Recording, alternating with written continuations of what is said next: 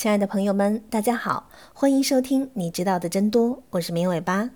我们的节目是每周一到周五的晚上七点准时更新，大家可以在喜马拉雅、荔枝等音频平台收听，也欢迎大家添加绵尾巴的微信投稿和建议，二七七五零六五三零等你来哦。国内有很多人都不理解，为什么国内还有那么多的贫困人口，国家却要拿钱去帮助外国呢？相信很多人都没有完全看懂这波操作，理智点儿的还会说国家是为了国际形象，目光要放长远；很生气的就直接口吐芬芳，说国家不顾老百姓的死活。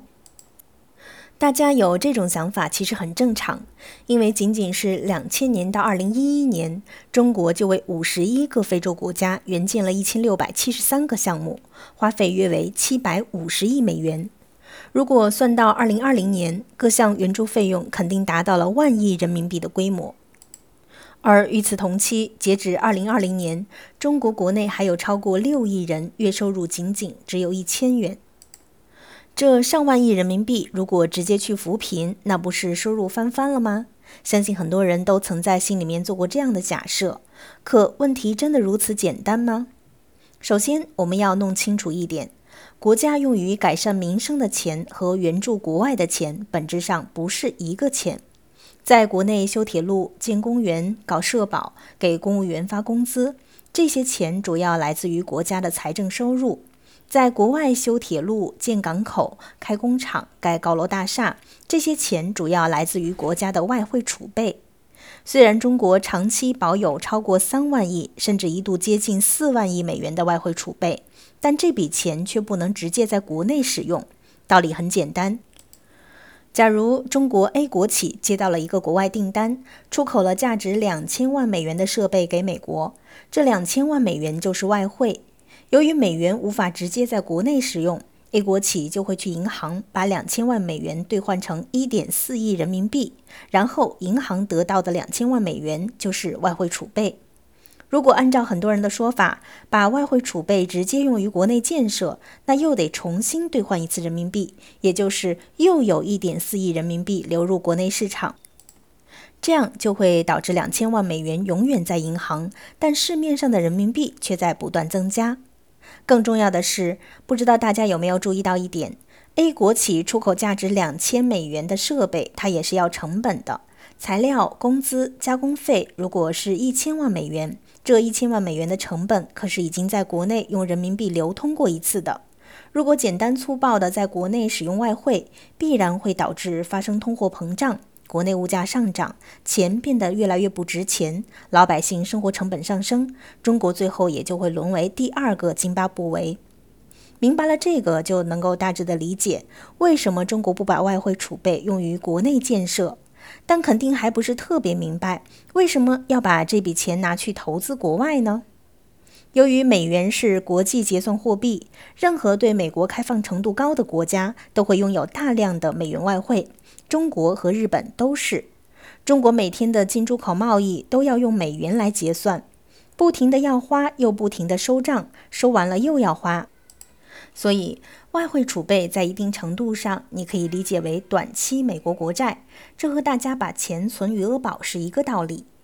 而且中国还持有大量的美国长期国债。二零二零年，中国外汇储备差不多有三点一万亿美元，其中美国国债就有一点零八万亿美元，也就是中国拥有的大量外汇储备，在某种意义上，你可以理解为是美国的债务。而近些年，特朗普上台后，美国国债数额相比奥巴马执政时期还在不断扩大。在今年六月的时候，已经达到了二十六万亿美元，比美国去年的 GDP 二十一万亿美元还高。而且，随着美国经济的增速放缓，债务规模的持续扩大，这种差距还在不断变大。这就意味着，再这样下去，当美国连利息都还不起的时候，他铁定会选择不认账。本来对付这种不还钱的行为，打一顿就好，别说是还钱了。以前英国想要强卖鸦片给中国，都是用坚船利炮直接轰开国门的。可谁让美国是世界第一大流氓呢？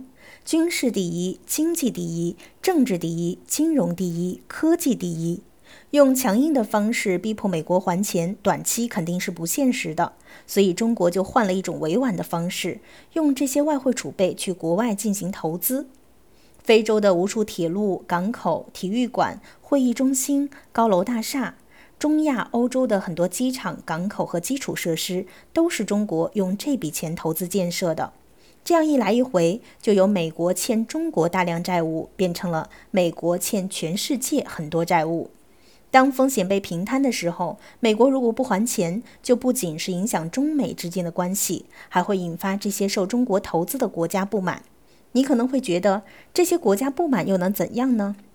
第一，可以从美国盟友内部进行分化，让欧盟和美国矛盾激化，从而减轻中国的外部压力。